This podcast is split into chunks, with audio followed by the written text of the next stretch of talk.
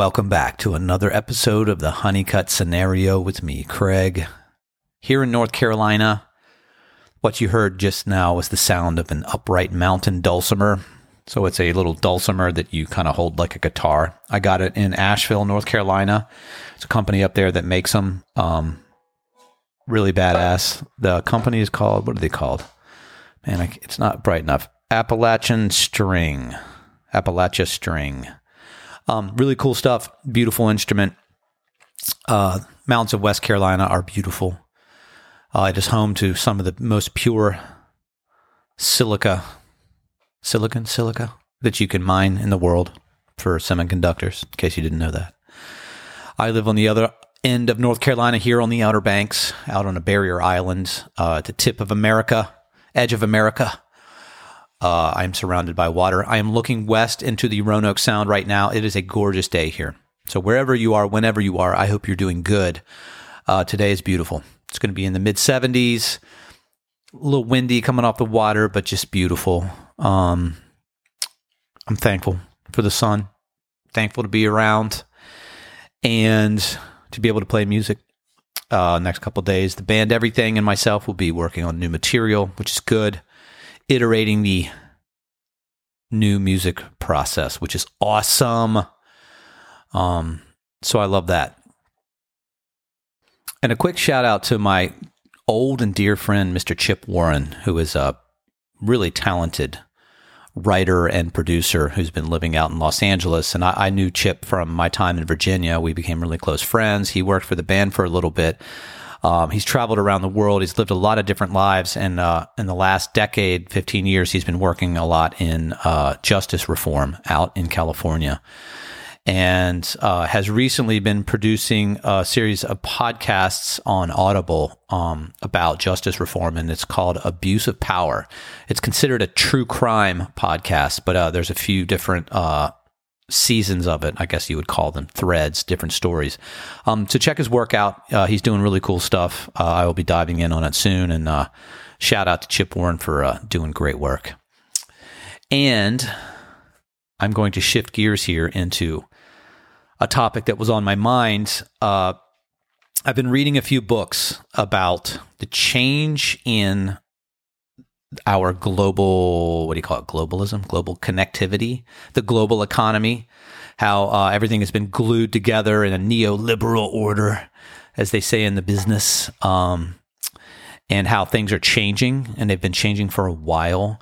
Uh, so I've been reading the work of a guy named Peter Zeihan, who is a global analyst, a geopolitical analyst who does a lot of stuff with demographics as well. And that's been super eye opening because he talks about things in a way that I just haven't really processed before. Um, he's very opinionated. He's uh, kind of takes things maybe a little bit to the extreme. So I, you know, you know, don't know in terms of predictability how accurate it's going to be. But I've been tracking his work, and he's he's on top of a lot of stuff, and it's it's very important work I feel to listen to and learn. Um, and if you know me by now, or you're listening to this podcast, or you're friends of mine, you know that I like to learn and discern and consider and educate myself because I just find that uh, it's helpful for a, an accurate worldview. Um, and then so he kind of deals with I call him nature, right? He deals with uh, the global changes through the through a nature lens. And uh, I've been reading another book called Homecoming by an author named Rani Foroohar, I do believe is her name. Um, and she's more she's handling the same type of topic but it's uh, from Rana Foroohar. Foroohar, Rana Foroohar. Um, she's dealing from the same topic, but maybe a little bit more nurture, right? Um, but really also an incredible author. And I'm learning so much about what's been happening in the world because it feels like with the noise that we get in our media landscape, sometimes it's hard to see the forest for the trees. Like what's actually happening, right? And that there are giant shifts happening and it's hard to track them. And you got to be careful of your news source because there's bias in, in all of it right? And now with information wars and media landscapes and just social media it's you know getting the real accurate story is sometimes a little overwhelming. Um, so it's been cool to read these two authors sort of hand in hand and get a uh, look at a world of change through a few different lenses Um, and one of the things that uh, Rana Foroohar talks about is the idea of the anywheres versus the somewheres. And it's an interesting topic because she talks about um, that there is with education, and she also mentioned thing the uh, in in the West here we have, especially in America, uh, the rise of the cognitive meritocracy. Right, if you have the a certain type of smarts, you can rocket through education and technology and finance, and you can get into this realm where you have access to income and capital and opportunity. And it's not always just physical, it's intellectual, right? So you have intellectual property that is not anchored to like a place. And so you can do it anywhere, right? You can go anywhere, you can be anywhere, and you have that mobility and then there's the somewheres where people live in a place and they might have barriers to entry to leaving that place, whether it's education, it's opportunity, whether maybe they don't want to leave.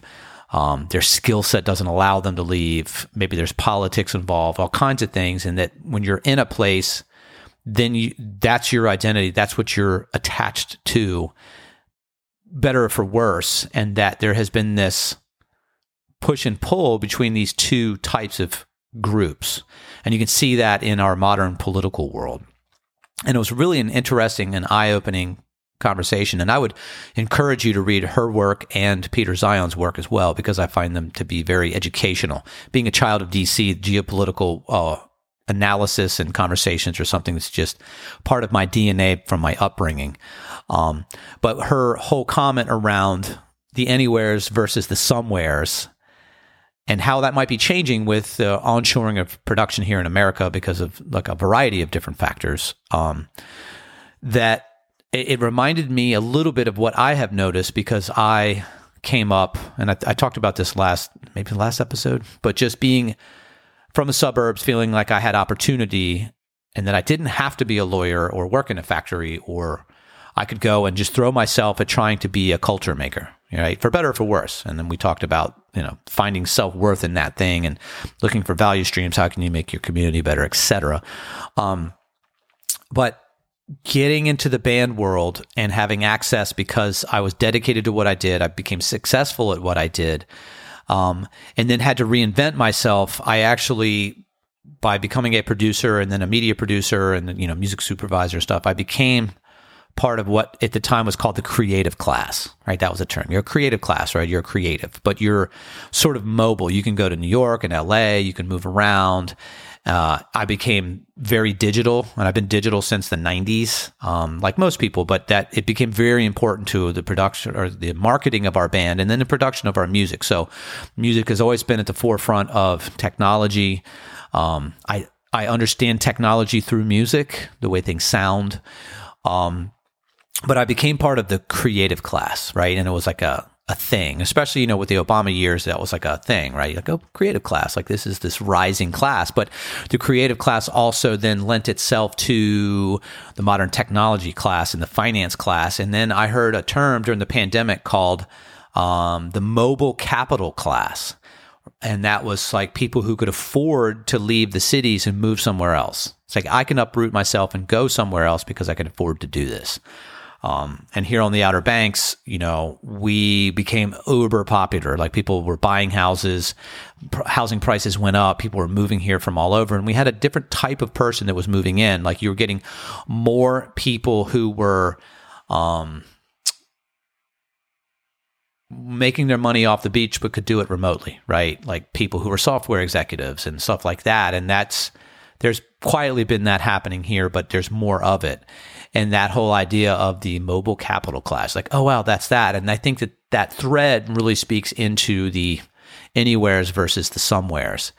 And it's an interesting dynamic that's going on and it will be an interesting dynamic to track as here in the US more manufacturing starts to happen right? Because the relationships with China stuff going on in Ukraine and Russia.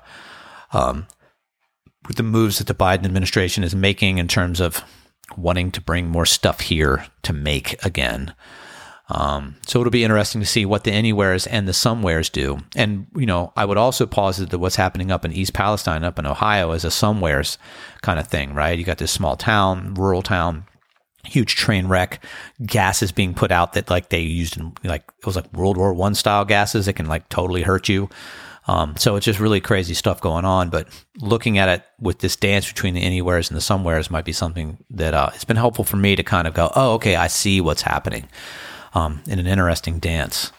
So those are my thoughts on today. Uh, once again, uh, highly encourage you to read Peter Zeihan's work and uh, Rana Foroohar's work. Uh, eye-opening, educational, interesting, important. Have a great Friday.